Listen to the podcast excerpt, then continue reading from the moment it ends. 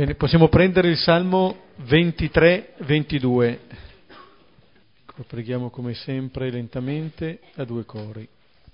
Nel nome del Padre, del Figlio e dello Spirito Santo. Amen. Il Signore è il mio pastore, non manco di nulla. Su pascoli erbosi mi fa riposare, ad acque tranquille mi conduce. Mi rinfranca mi guida per il giusto cammino per amore del suo nome. Se dovessi camminare in una valle oscura, non temerei alcun male, perché tu sei con me. Il tuo bastone e il tuo vincastro mi danno sicurezza. Davanti a me tu prepari una mensa sotto gli occhi dei miei nemici cospargi di olio il mio capo, il mio calice trabocca.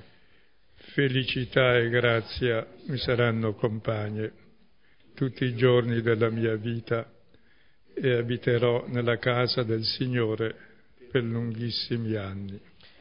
Gloria al Padre e al Figlio e allo Spirito Santo, come era nel principio e ora e sempre nei secoli dei secoli. Amen. Questo salmo molto noto ci presenta questa duplice immagine del Signore come pastore innanzitutto, come colui che guida e come colui che prepara una mensa. È colui che ci guida nel cammino, è colui che ci nutre Ecco, il Signore è quello che eh, ci conduce dove ci sono i pascoli, dove c'è l'acqua. E il fatto che Lui sia il nostro pastore, dice il salmista, non manco di nulla. Quasi a dire che ciò che riempie di significato l'esistenza, prima ancora che le cose, è esattamente questa relazione con Lui, questa relazione personale con Lui. Le altre realtà diventano, diciamo, segno eh, di questa realtà fondamentale. E mette in evidenza il salmista che eh, questa relazione è innanzitutto eh, qualcosa che il Signore stesso desidera più che una ricerca nostra. Mi guida per il giusto cammino per amore del suo nome. E questa eh, compagnia del Signore eh, si rivela in ogni situazione dice anche se dovessi camminare in una valle oscura non temerei alcun male. Ecco, il fatto che il Signore sia nostro pastore non sta a significare che il Signore ci evita, ci eviti delle cose, delle realtà, ci eviti di passare in mezzo a situazioni appunto di buio, tenebrose. Vuol dire invece che queste situazioni noi le possiamo affrontare grazie appunto a questa sua vicinanza, al fatto che non siamo soli. E poi la, l'immagine della parte finale eh, del Salmo è appunto l'immagine del Signore che nutre, che dà qualcosa di, eh, in un certo senso, quasi inaspettato, il calice che trabocca, un'immagine di abbondanza, Ecco, dove felicità e grazia mi saranno compagne tutti i giorni della mia vita. Non è qualcosa di rimandato. Alla fine ci sarà chissà quali cose. Ma è un invito ad aprire gli occhi in tutti i giorni della nostra vita per scorgere come il Signore è all'opera nella nostra vita, come possiamo incontrare il risorto tutti i giorni della nostra vita, essendo Lui il vivente.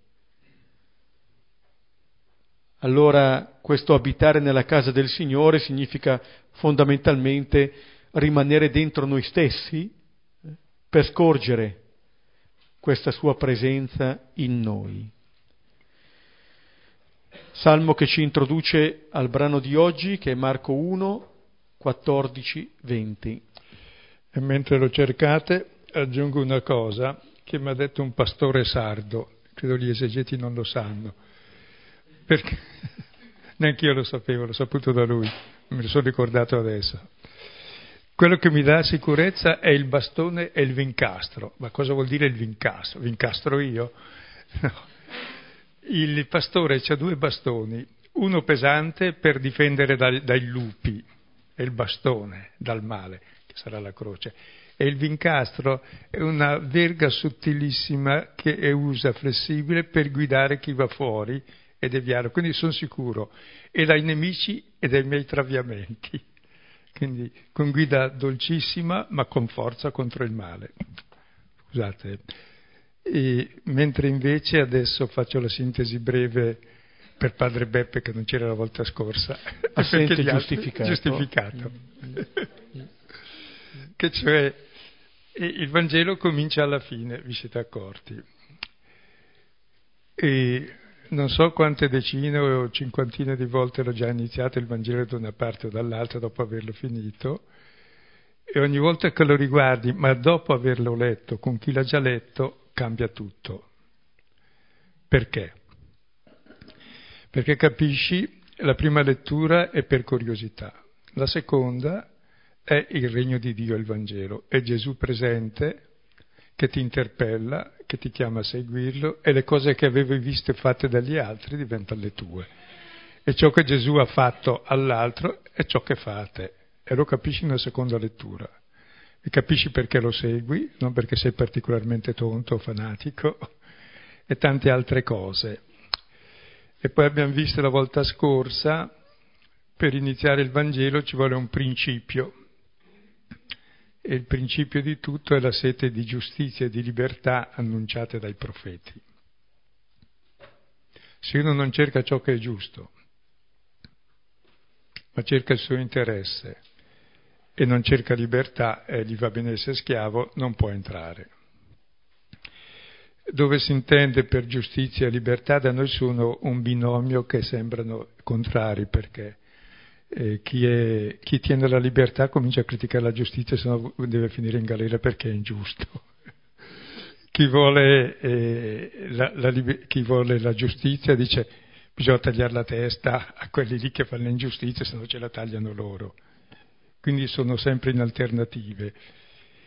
Vediamo invece come Gesù realizza la giustizia e la libertà insieme, col battesimo cioè facendosi solidale con tutti, in tutti i limiti, fino al limite di immergersi, cioè della morte, ed è quella la giustizia di Dio, è quella dell'amore. Ed è quella la libertà di Dio, è quella di amare, non di dominare gli altri. E ci sono le tentazioni costanti, subito dopo il battesimo c'è le tentazioni di fare il contrario.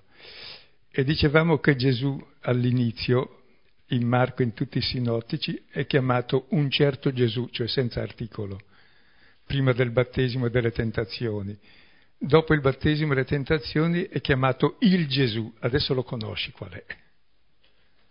È quello lì che si è rivelato in quella scelta che porterà avanti fino alla croce per tutta la vita, lottando lui stesso contro il male e c'è una lotta continua da fare, ma non contro gli altri, contro il mio egoismo che non mi fa accettare i miei limiti e essere solidale con gli altri.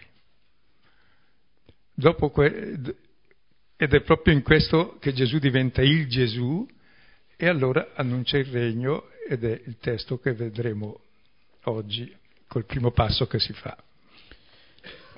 Marco 1, 14 20.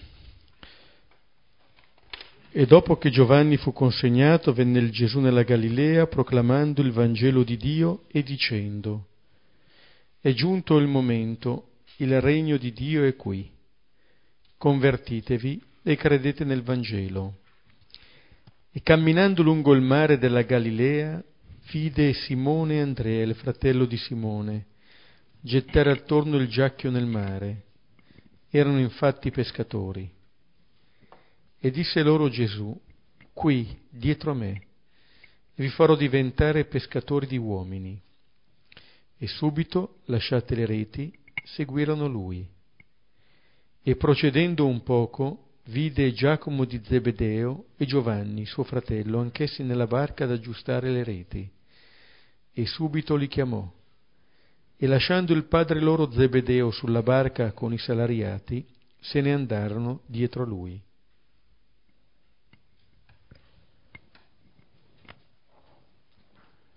Ecco, vedete questo testo, all'inizio c'è la chiave di lettura di ogni singolo brano, l'abbiamo già accennato la volta scorsa, quando il Gesù inizia in Galilea il, l'annuncio del Vangelo e dice che annuncia il Vangelo di Dio. Il Vangelo di Dio abbiamo visto è Gesù, Cristo, che ha fatto queste scelte che abbiamo visto la volta scorsa e che abbiamo contemplato nel Vangelo. È quello il Gesù. E quel Gesù, le prime parole che dice, il tempo è finito, è giunto il momento. Si è riempito il tempo che ci separava dal momento decisivo, perché il momento decisivo è il presente. Perché Gesù è presente in questa sua parola, è Gesù risorto che ti invita a fare il suo cammino. Il regno di Dio è già qui, non è che devi aspettare un'altra cosa. È già qui se ascolti il Vangelo e ti giri da questa parte. E chiaramente il Vangelo, come ogni relazione, è un atto di fiducia, no? Poi si guarda se uno la merita o meno. Ma è un atto di fiducia e l'amore, il fondamento dell'amore è la fiducia nell'altro. Poi vedi se veramente paga o non paga, perché la fiducia che non paga vuol dire che è mal riposta. Adesso vedendo questo Gesù che abbiamo già visto durante tre anni e quattro, quattro? Quasi quattro. Quasi quattro. Quel che ha fatto pare quasi degno di fiducia perché ha pagato con la pelle quel che ha detto e proprio per questo ha vinto la morte, ha vinto il male. E allora adesso accostiamo ogni brano che leggiamo, è un dono che Gesù risorto ci fa, da vivere in prima persona. E il primo è quello della fede che non è un'ideologia, non è credere a Don Giussani, a quel che ha dato lui, neanche a quello che ha detto il Papa, se per caso ha detto qualcosa. La fede è un paio di piedi per seguire Gesù. Gli altri sono tutte ideologie. Se sono idee più o meno giuste, ringraziamo Dio. Se sono fuorvianti, diciamo che i lei sono tranquilli. Allora vediamo i primi due versetti. Noi ambrosiani diciamo spesso e abbiamo ragione li rinomineremo. Versetti 14-15. E dopo che Giovanni fu consegnato, venne il Gesù nella Galilea, proclamando il Vangelo di Dio e dicendo, è giunto il momento, il regno di Dio è qui, convertitevi e credete nel Vangelo. Sono i, i due versetti che riassumono un po' quello che è tutto il contenuto del, del Vangelo, quello che seguirà, come abbiamo visto, è l'esplicitazione di questo e eh, quanto viene detto qui ci invita eh, già dall'inizio a eh, prepararci a incontrare il risorto ovunque e in ogni momento. Perché eh, viene detto qui che Gesù arriva nella Galilea, dove Gesù stesso, avevamo visto nel capitolo quattordicesimo, aveva detto ai suoi che li avrebbe preceduti lì, dove i suoi, attraverso l'annuncio alle donne, vengono rinviati, andate in Galilea, là lo vedrete, lì lo vediamo. In questo luogo, questa Galilea, che è appunto il luogo dove queste persone vivono. Ecco, questo è un primo dato fondamentale, cioè il risorto lo incontriamo lì dove siamo.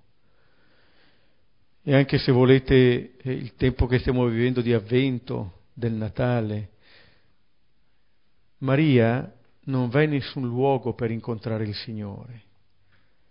Maria riceve l'annuncio a casa sua. Prima il Salmo diceva abiterò nella casa del Signore per lunghissimi anni. Il Signore abita casa nostra ogni giorno. Lì lo possiamo incontrare. E lo possiamo incontrare sempre. Addirittura qui veniva ricordato la, la vicenda di Giovanni che viene consegnato, in apparenza quelli che sono tempi di prova, perché colui che annunciava i primi versetti di questo primo capitolo viene consegnato uno dei, con uno dei verbi che abbiamo ritrovato nella passione di Gesù.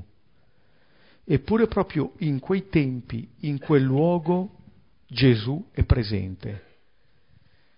Veramente allora si tratta che non dobbiamo pensare a chissà quali situazioni particolari per essere incontrati dal risorto, ma semmai forse si tratta di aprire gli occhi sulle situazioni che viviamo e scorgerlo presente.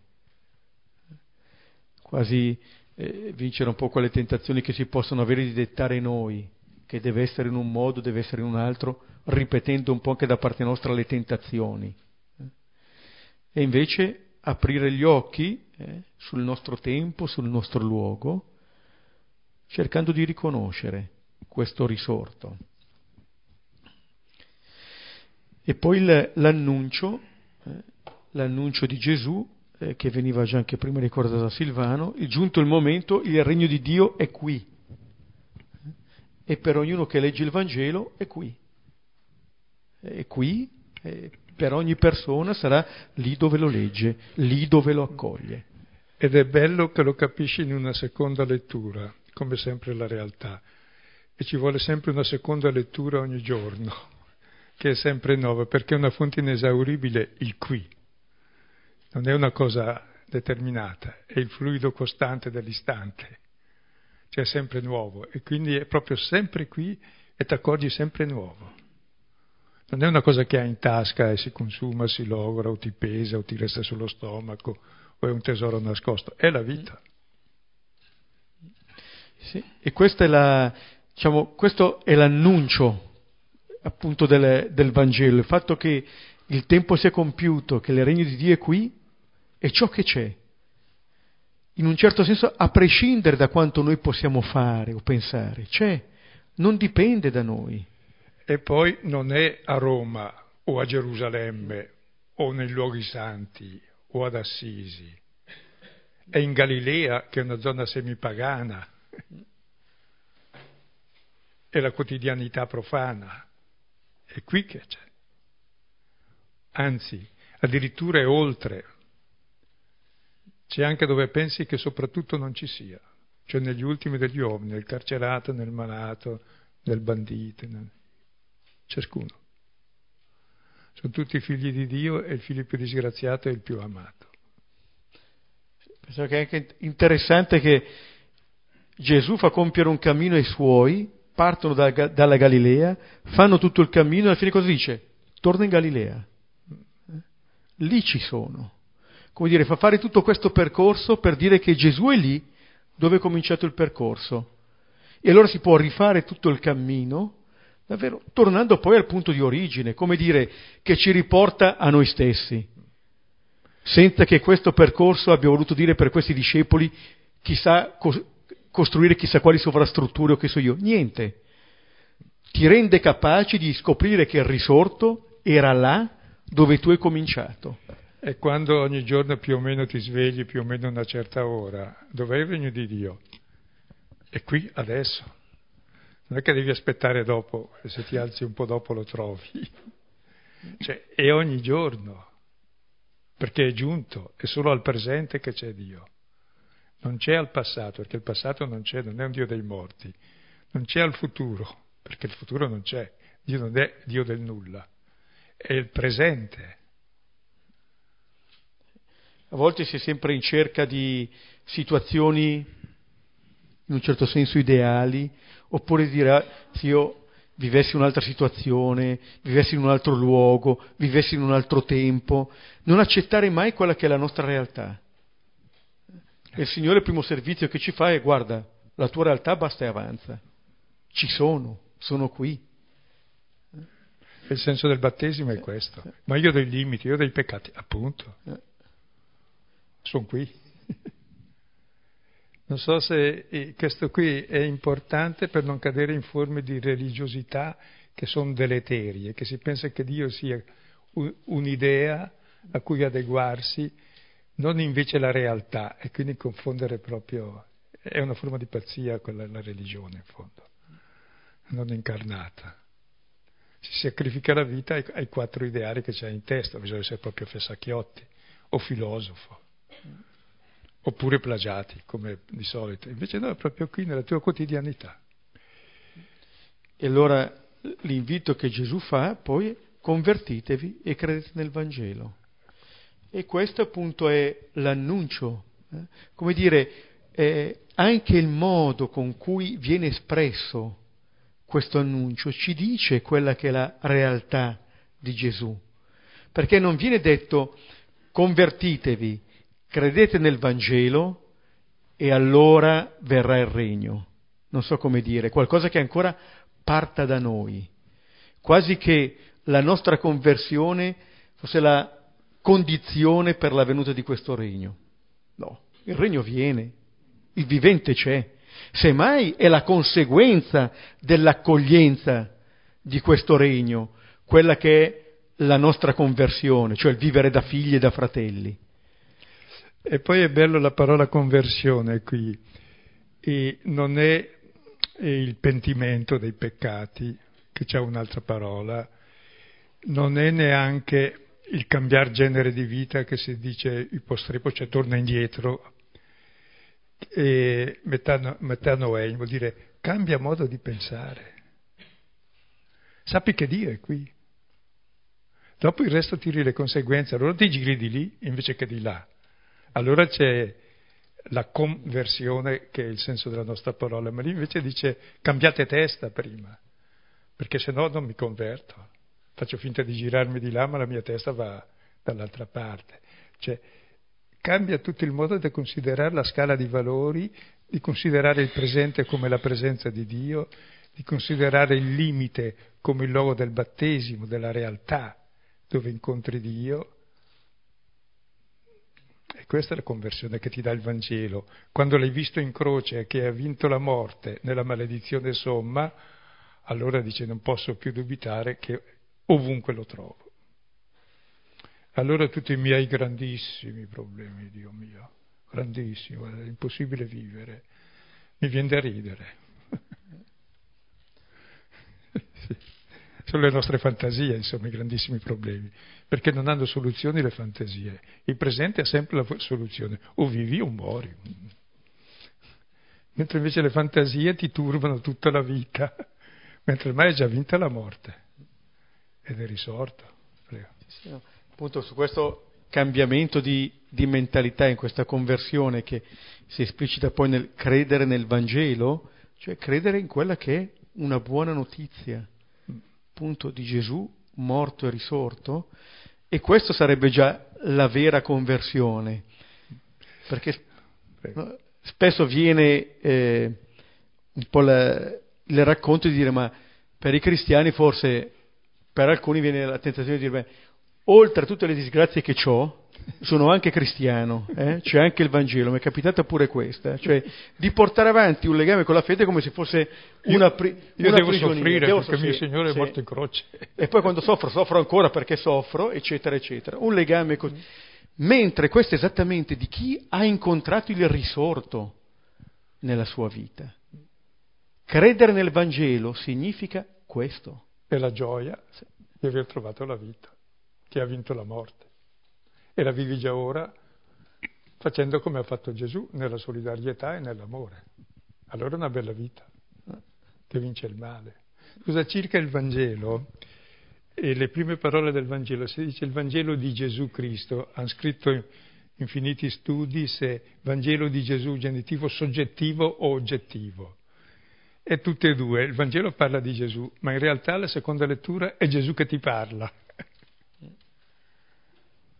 Perché la parola, è, attraverso la parola conosci la persona, attraverso i fatti della sua vita raccontati. Allora la seconda lettura, il Vangelo, è lui, è una persona. È come uno che ti scrive una lettera, lì veramente c'è la persona. Qui molto di più ovviamente perché... Mm. Beh, la persona c'è se la ami, se no non c'è. Sì, sì, anche mentre parlavo del Vangelo, di questo annuncio, quello che avevamo letto poi il capitolo quattordicesimo della donna di Betania. Ovunque sarà annunciato il Vangelo sarà annunciato quello che, in suo ricordo, quello che questa donna ha fatto. Eh? Poi il Vangelo si identifica allora con noi che leggiamo, sì. come quella donna di Betania che è la sposa, e la sposa sono uno, che facciamo come lui appunto. Vediamo il versetto 16. Ecco, il primo, e adesso si dice cosa vuol dire credere al Vangelo, cosa sarà la fede cristiana, c'è anche la, la, la, la, cosa del santorifizio, lì come si chiama, il santo uffizio per determinare quali sono i dogmi e la bocca della verità mi aveva in mente quella. Allora vediamo da 16 a 18. Sì, e cos'è la fede? È un paio di piedi, vedremo, mossi dagli occhi e dalla parola. Ed è una relazione personale con una persona, non è un'idea, non è la sacra dottrina che inventano come balle. Ogni tanto ne trovano una, quella lì. Tra l'altro, scusate, i dogmi, quelli sono di fede, non sono nessuna teoria, sono solo i fatti. Le interpretazioni non sono di fede. Anche le più sublimi, le più sublimi in genere sono le più stupide perché il fatto è più intelligente di ogni idea. 16-18 E camminando lungo il mare della Galilea, vide Simone e Andriele, fratello di Simone, gettare attorno il giacchio nel mare, erano infatti pescatori. E disse loro Gesù, qui, dietro a me, e vi farò diventare pescatori di uomini. E subito, lasciate le reti, seguirono lui.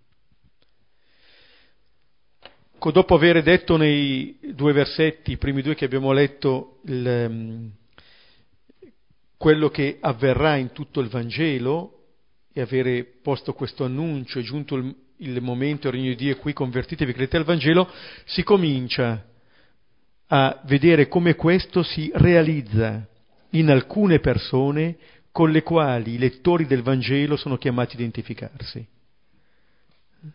come avviene, come si realizza? Allora avviene innanzitutto per iniziativa di Gesù. È lui che cammina lungo il mare della Galilea. Ecco, quando Gesù dice, dopo l'ultima cena, vi precederò di nuovo in Galilea, sta a sottolineare ancora una volta che l'iniziativa dell'incontro è sua. Questo ci fa riposare in una grande sicurezza, sapere che la nostra è una risposta a un amore che ci precede. Quando ero in Cile, il nostro istruttore di terzo anno di probazione, in questo anno di formazione, Padre Ciagavia, aveva sempre questa espressione, è l'amor primero, eh, che stava a dire che c'è un amore che ci precede, noi quando arriviamo, arriviamo già circondati da questo. Se no non vivi o sei no, ucciso. Eh. Per cui non dobbiamo nemmeno far nulla se non scoprire che c'è questo. È Gesù che cammina, è Gesù che vede, è Gesù che parla. C'è tra l'altro le parole che usa eh, solo come pennellata, ma il camminare, il mare, il seguire per attraversare il mare. Vi ricorda qualcosa il camminare il mare nella Bibbia? Ah, l'esodo dal mare. Sì. Quindi va bene, e, e, quindi è lo scenario del nuovo esodo, del cammino verso la libertà dalla schiavitù. E, e poi è in cammino, Gesù che cammina ti chiama a camminare, e tutto il Vangelo poi sarà un cammino e poi quando credi di aver finito riprendi e cammini ancora meglio. È un cammino. Sì. Voglio riprendere anche questa immagine dell'esodo no? che appunto viene eh, qui richiamata per dire che l'esodo è qualcosa che avviene sempre, questo, questa Pasqua, questo passaggio. Non c'è bisogno di tornare in Egitto per poi essere liberati, ma lì lungo il mare della Galilea avviene questo nuovo esodo. Nella tua vita quotidiana. che la vittoria, l'uscita dalle schiavitù si realizza lì dove sei.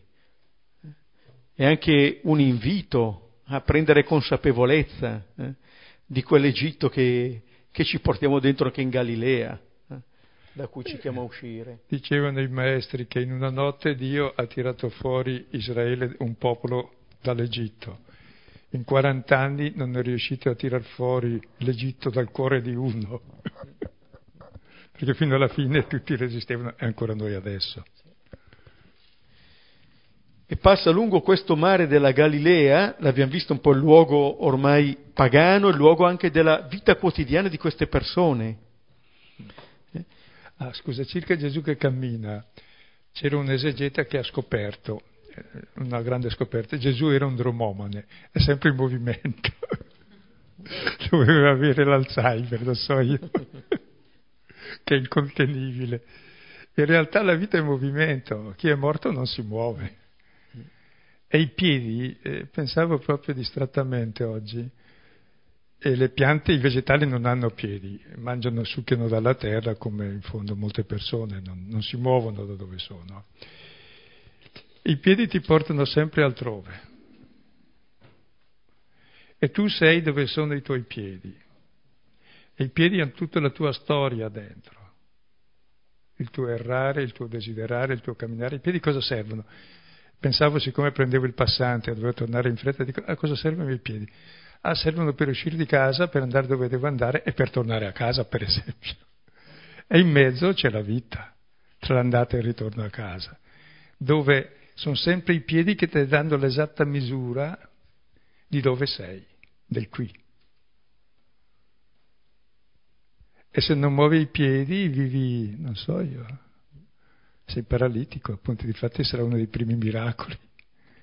Perché i piedi indicano proprio la necessità dell'uomo di ha una casa, ma non è la tana, è il luogo da dove parte per cercare lavoro, per cercare cibo, per cercare relazioni, tutta la cultura è un cammino.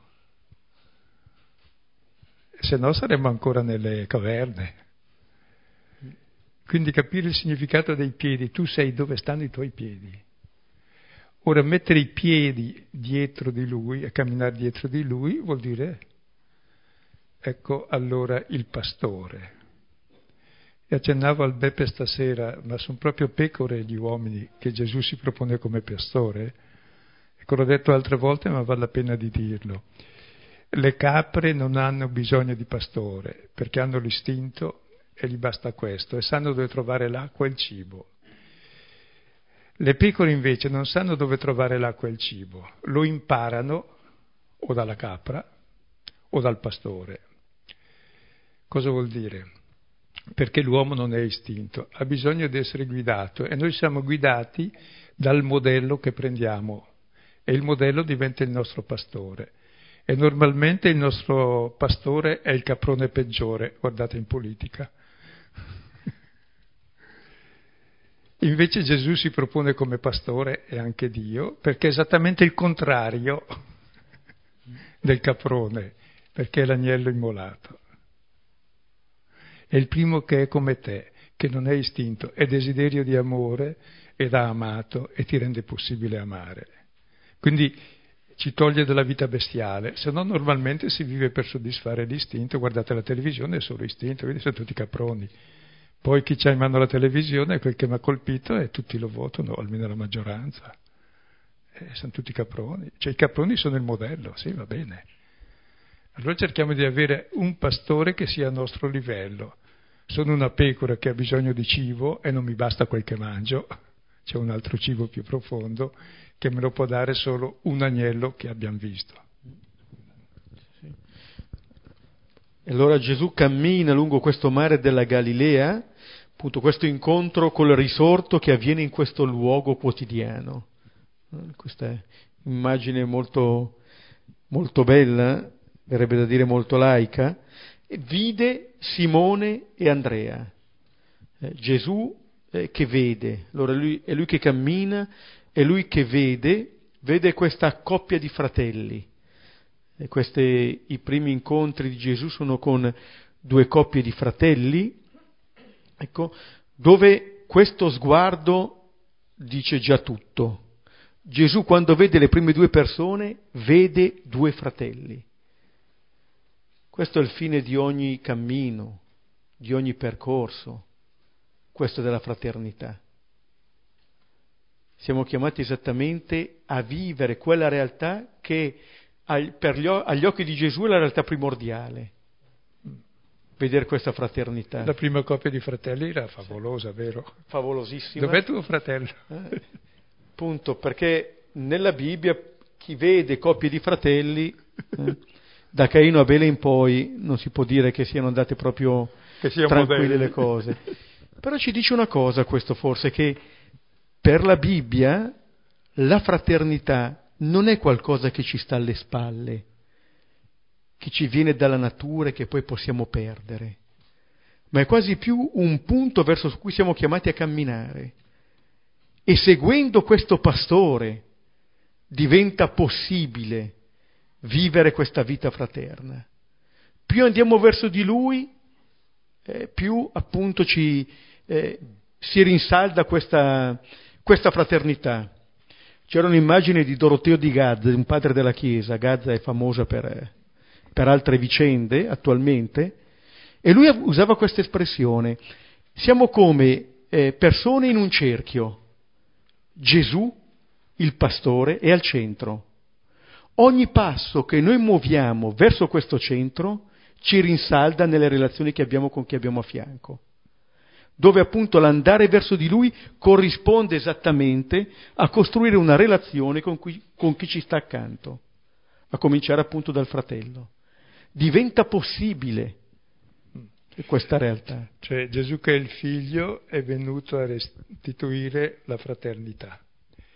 Giuseppe, appunto. Sì, sì, sì. Ed è il tema fondamentale della Bibbia, perché Dio nessuno l'ha mai visto, ma se noi ci amiamo come fratelli si capisce chi è Dio, madre e padre. Il richiamo di, si fa appunto a Genesi 37, Giuseppe, i miei fratelli io cerco. Risponde a chi dice che cosa cerchi, con delle parole che riassumono bene quello che Gesù sta compiendo qui. Proprio i fratelli perduti, eh? non dov'è mio fratello, ma dov'è mio fratello? E sono, c'è questa coppia di fratelli che è lì a gettare eh, il giacchio nel mare. Il giacchio sapete cos'è? Io l'ho visto una volta in Toscana, è una rete misera che lanci attorno a te e tiri la corda e viene fuori una nassa. Quindi ho visto lì ore e ore a tirare su niente, a meno che ci sia il banco di pesci, quindi è la, è la rete più misera che abbia visto. Mm. E allora non solo il luogo è il luogo, appunto, la Galilea, il luogo della quotidianità, eccetera, ma queste persone sono lì intente al loro lavoro, non stanno facendo un corso vocazionale con tutto il rispetto dei corsi vocazionali. Eh? Come dire, adesso mi preparo, il Signore arriva. E vado da Sisi, vado a Villa Pizzone. Eh. Il Signore è già lì. Scusa, hai mai provato a chiamare un pescatore un cacciatore? Eh. Ti spara il cacciatore. Meglio il pescatore. Meglio il pescatore. Mm. O chiamare uno mentre conta soldi. E Gesù ci chiama nel momento più improbabile nel momento più improbabile... Non era lì a pregare, magari sacramentavano, non so io, perché pescavano niente. Sì. E anche appunto di Simone e Andrea non viene detto, non vengono messe in evidenza particolari qualità, particolari, come per dire, allora ci possiamo essere anche noi. Poi se vengono fuori le particolarità sono tutti difetti. Tant'è vero e a maggior ragione ci possiamo essere noi. Eh allora. sì. Che un esegeta tedesco intelligente ha detto che i Vangeli sono stati scritti, quello di Marco, per vendetta contro gli apostoli, in particolare Pietro, mentre è Pietro che parla di sé con competenza. Sì. Allora questa è la, è la realtà di, questi, di queste persone e Gesù dopo aver camminato, averli visti, rivolge loro una parola. Ascolta, circa il vedere, provate a pensare alle cose più banali, che il vedere questo eh, vuol dire non solo ci vedo, vedo uno e lo chiamo.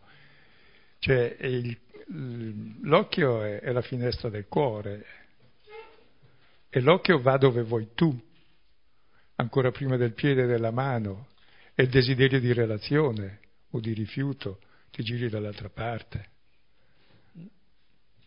Vuol dire lasciare entrare l'altro in te in qualche modo. E le intese degli occhi sono le più profonde per sé. Quindi è la cosa più semplice e banale, insomma. Che l'occhio accoglie l'altro o giudica l'altro, insomma. Sono due occhi opposti, si vedono subito. Ecco, le parole che Gesù dice loro, eh, appunto, sono la sintesi poi di quella che è chiamata ad essere la vita del discepolo, già le prime. Qui dietro a me. L'essenza del cristianesimo, avete mai visto volumi interi? È solo qui, dietro a me, basta.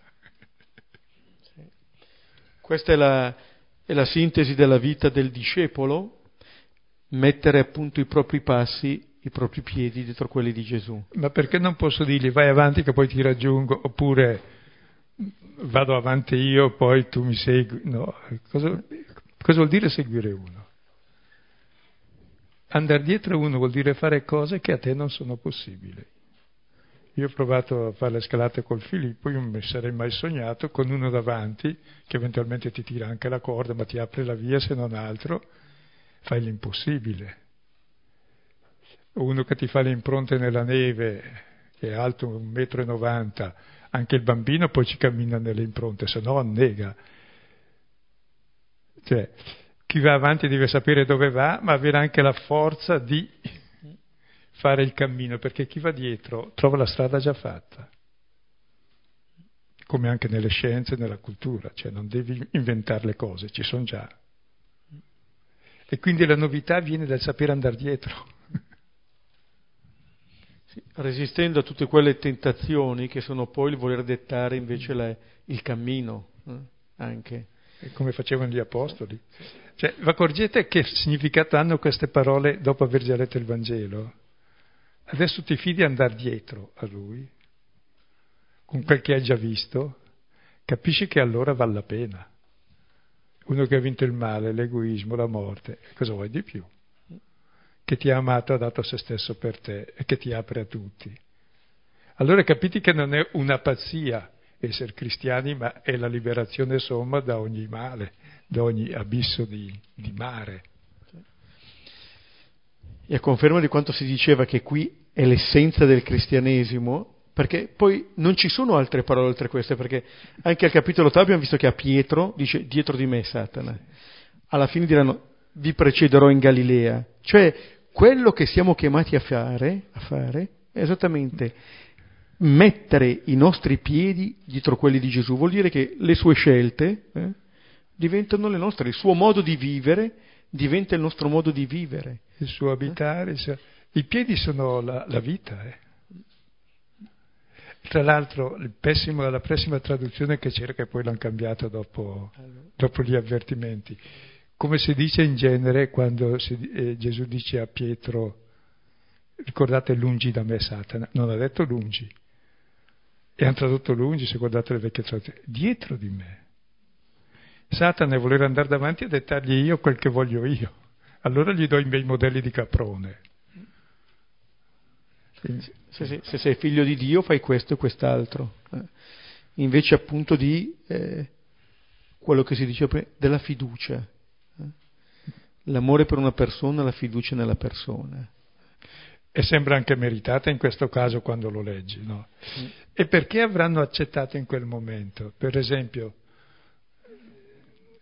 fate un esempio, negli anni 90 c'era un caos in Italia, no? Di malgoverno, di malcostume, di corruzione.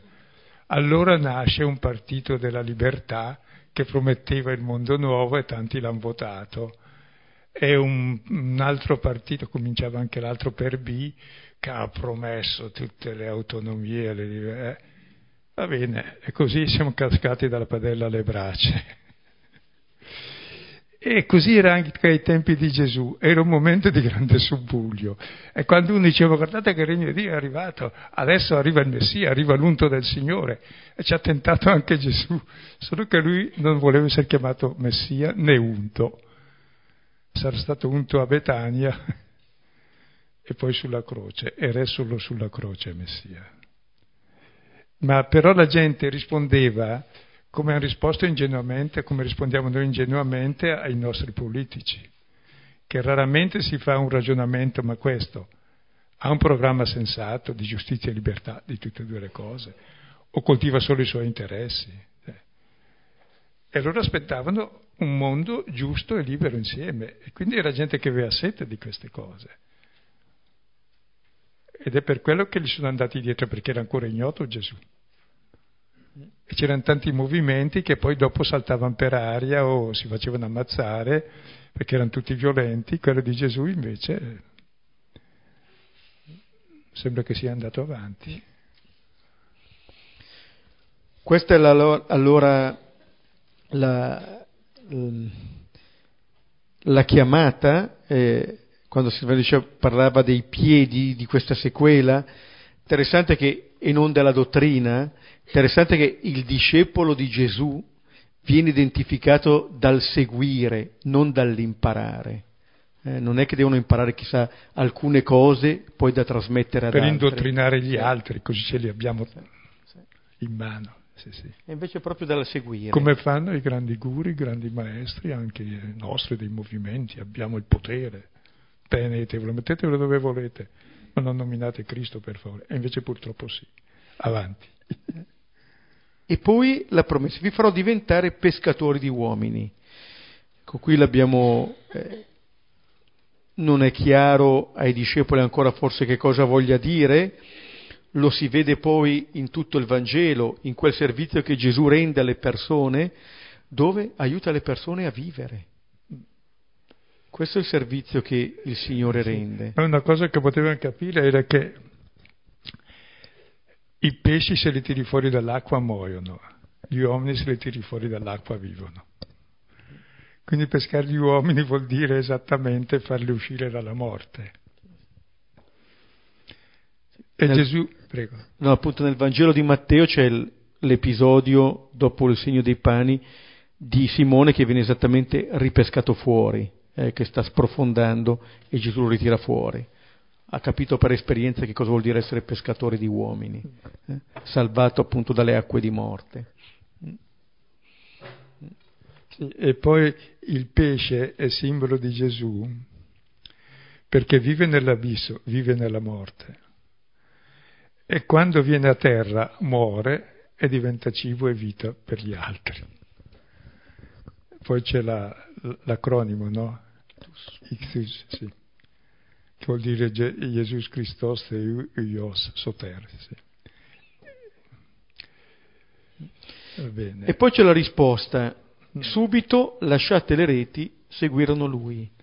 C'era poco da lasciare, quindi facile. Mm.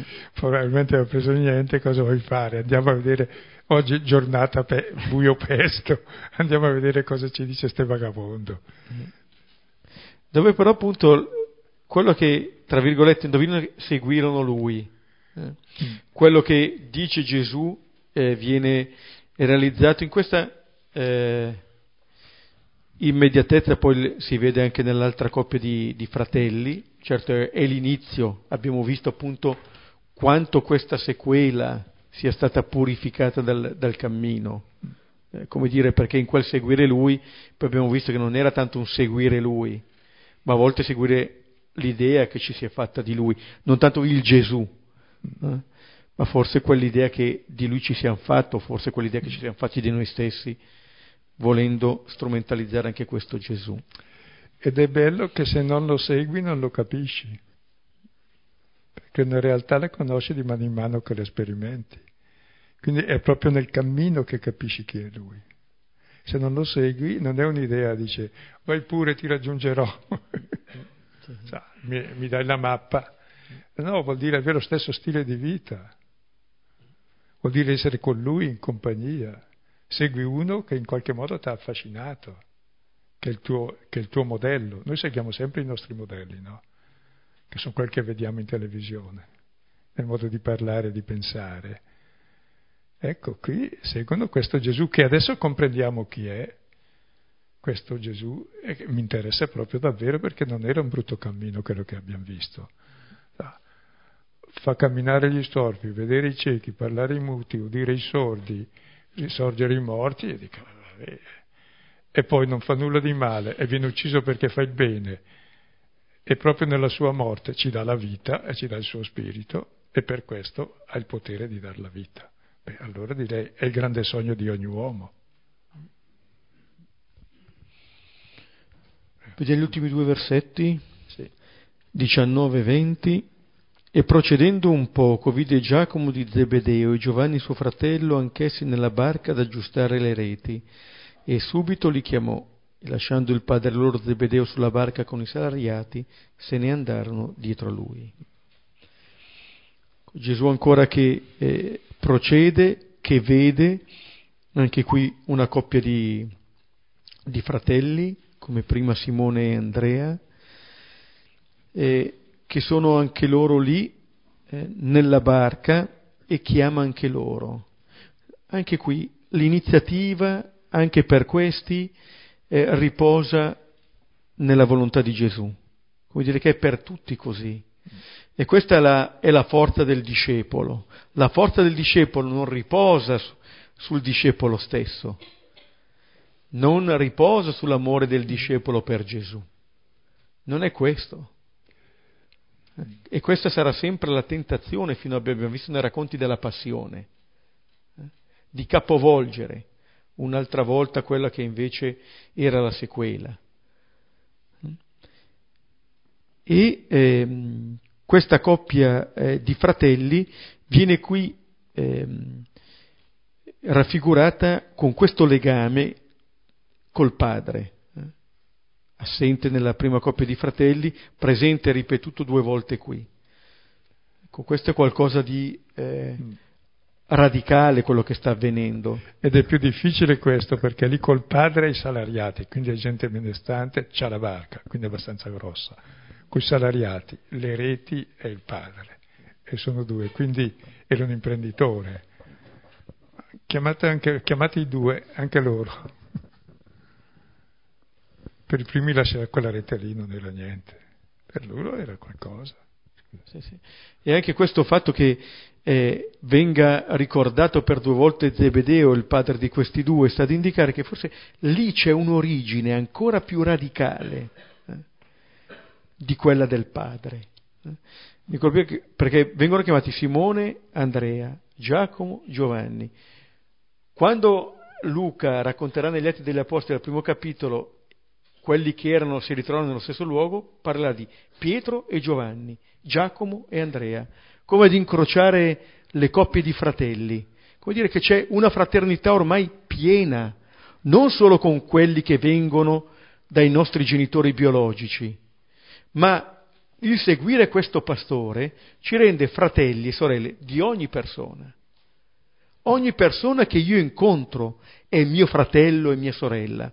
Così come Gesù, la prima cosa che vede è la fraternità di, questi, di, queste persone. E poi vede quella perché è la cosa più fragile che ci sia. I fratelli che hanno interessi comuni litigano sempre. Ci si divide. Eh, sì. Ma forse non è neanche la prima cosa che noi vediamo, perché appunto la prima cosa che noi è che, è che ci divide. Perché se io vedo uno dico questo è un musulmano, questo è un cristiano, questo è... No, questo è mio fratello, questa è mia sorella. Le altre cose che mettiamo noi ci dividono, ci separano. Ma allora se noi mettiamo i passi dietro questo Gesù, anche il nostro sguardo viene orientato da questi passi e cominciamo forse a vedere come lui vede, quello che lui vede. E, e sai anche, mentre gli altri si dice che seguirono Gesù, e quindi è visto dalla parte loro che stanno andando dietro Gesù, e questo si dice, se ne andarono dietro Gesù, ma visto dalla parte di quelli che sono rimasti indietro. Cioè, se ne andarono dietro a Gesù. Mentre là lo seguirono, che è un'altra cosa, se ne andarono da quelli che erano con loro. Quindi esce da una situazione per entrare nella situazione di una nuova fraternità, vera, non solo di interessi, ecco.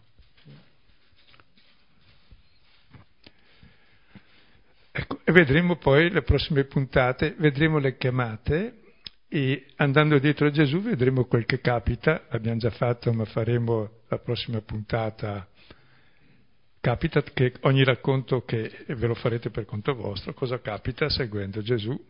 C'è la suocera di Pietro che guarisce dalla febbre e ogni persona, ogni incontro rappresenta noi. La suocera di, di Pietro con la febbre rappresenta la prima guarigione assoluta. È la febbre che indica il male, ma non è un male, è praticamente la febbre del potere, che fa in modo tale che noi ci serviamo degli altri invece di servire. Quindi il primo miracolo, che è l'ultimo di tutti, è liberarci da questa febbre. Allora poi leggetevi il Vangelo fino al 3.6, tutto ciò che capita in quei capitoli è ciò che capita seguendo Gesù. In quanti anni? 75, 80, 90, tutti quelli che ci sono dati servono per far questo. Possiamo allora riprendere questo testo e poi condividere.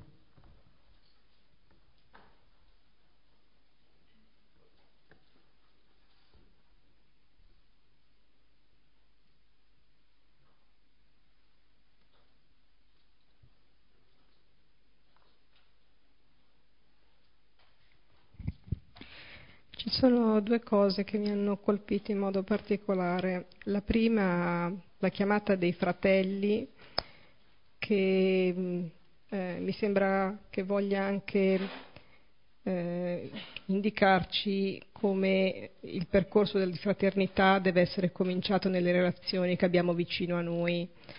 Eh, penso che al tempo di Gesù, come nei nostri giorni, eh, ci troviamo di fronte a problemi molto grandi e siamo tentati di risolverli partendo da cose molto lontane da noi, immaginandoci che risolvendo quelle poi potremo risolvere anche i problemi vicino a noi.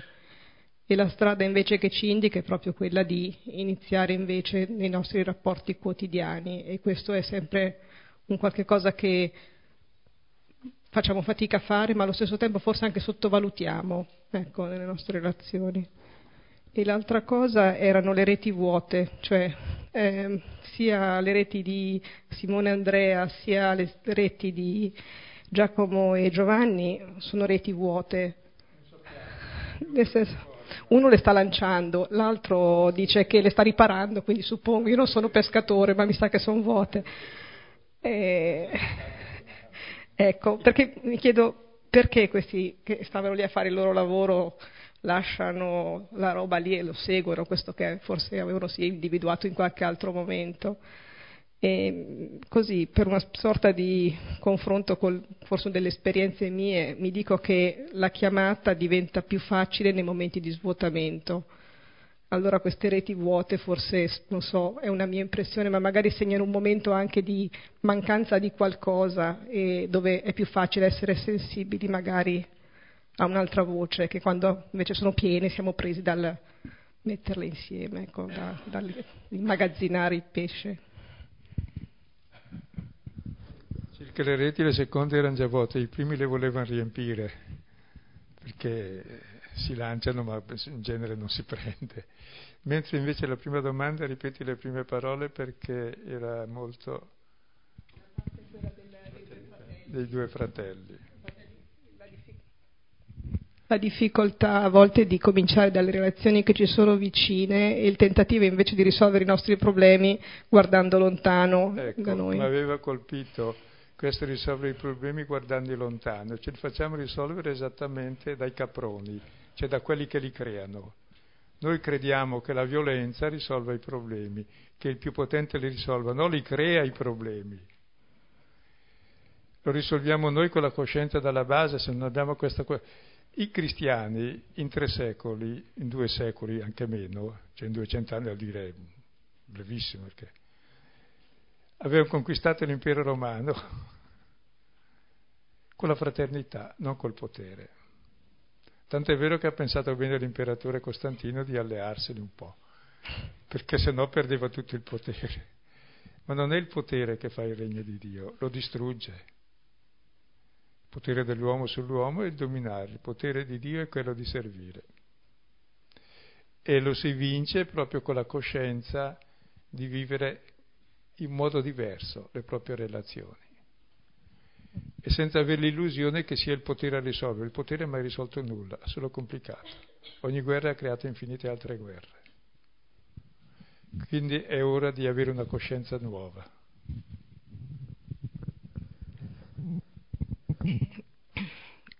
Quando hai fatto l'immagine del cerchio, mi è venuto in mente il significato della parola judo che avevo praticato da giovane e che era eh, via della cedevolezza. E il discorso era il, ehm, il maestro ci indicava come si dovesse tenere sempre d'occhio la via e l'obiettivo, ma essendo cedevoli, essendo umili, in qualche modo assecondare eh, l'avversario per poi eh, trarne vantaggio in qualche modo, ma con, eh, con rispetto dell'avversario. Come? È solo mezzo Cristo Gesù Cristo non assecondava. No, è vero, però il... Eh, sì, è vero, esatto. Poi arrivare a... Eh, adesso non mi ricordo benissimo, però il discorso era piuttosto perdere, ma avere rispetto comunque dall'avversario, avere eh, la dignità che è comunque una persona di cui c'è un valore. E, e questo mi è venuto in mente di come sia difficile, stando in cerchio, mantenere questa umiltà e avere l'obiettivo di seguire Gesù che è al centro e se tutti siamo al, intorno, se ci avviciniamo tutti, effettivamente cioè, diventiamo vicini e fratelli, cosa che eh, altrimenti magari cerchiamo di tirare il nostro fratello, il nostro figlio, il nostro marito, l'amico, l'amica, ma facciamo violenza e, entriamo nell'ottica del potere e possiamo parlare, scrivere, qualcosa, tanto nessuno ci dà retta. Se invece ci arrendiamo e seguiamo, seguiamo la sequela di Gesù, appunto, mettersi sui suoi passi, eh, a prescindere che uno ci segua o meno, poco importa, insomma, è, è la strada. Uno non mantenere. deve seguire noi, maledetto l'uomo esatto. che segue l'uomo. Ecco, esatto, esatto. Seguiamo solo Dio che non ho mai visto. Esatto. Perché purtroppo probabilmente Perché come tutti genitore... i guri eh? hanno bisogno di grulli sì, sì. che vendono la testa. Sì, sì, questa cosa me la vedo come genitore che da quando ho mollato l'idea che i figli debbano fare come voglio io, perché purtroppo è abbastanza innata, eh, le cose vanno molto meglio ovviamente. Eh, e comunque ognuno fa i suoi sbagli, insomma, ognuno io per prima e loro, vabbè, insomma, liberi, ecco, il discorso di libertà e di giustizia che non è facile da mettere insieme. Grazie.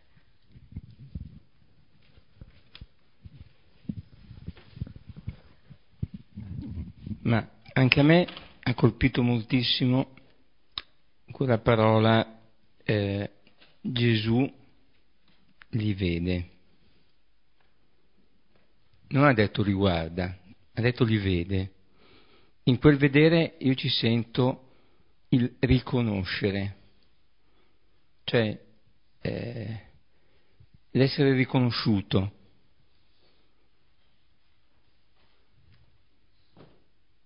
Che è un qualche cosa che mh, difficilmente magari ci capita, noi siamo visti, siamo guardati, ma non siamo riconosciuti. E poi non ci sono presentazioni, c'è quel seguitemi. Quindi in questo riconoscere chi è, è, è visto viene riconosciuto in, nella sua, mh, come dire, eh, verità, nella sua semplicità, perché sta, come avete detto stavano facendo le cose che facevano tutti i giorni, mica facevano imprese strane o cacce o, o, o, pesche prodigiose o, eh, o atti eroici.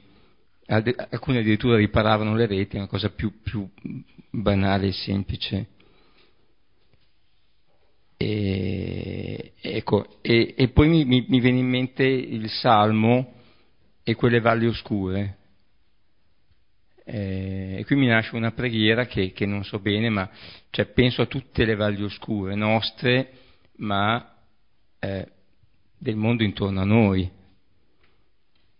che faticano a volte a essere illuminate. E qua c'è solo la preghiera.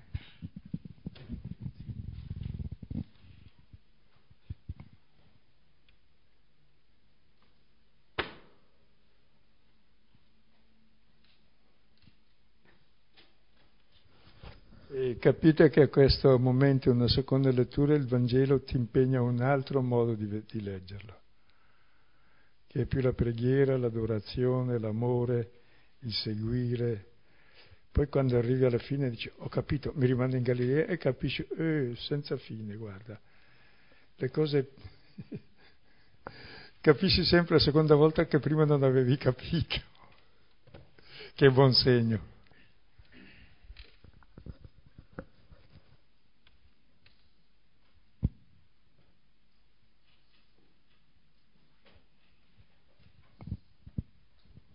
Concludiamo pregando. Padre nostro, che sei nei cieli, sia santificato il tuo nome, venga il tuo regno, sia fatta la tua volontà, come in cielo e così in terra. Dacci oggi il nostro pane quotidiano, e rimetti a noi i nostri debiti, come noi rimettiamo ai nostri debitori, abbandonarci nella tentazione ma liberaci dal male. Nel nome del Padre, del Figlio e dello Spirito Santo. Martedì prossimo ci sarà l'incontro. E si riprenderà quando dopo? Eh, si riprenderà. Eh, sono impreparato. La prossima volta ve lo diremo e lo metteremo sul sito.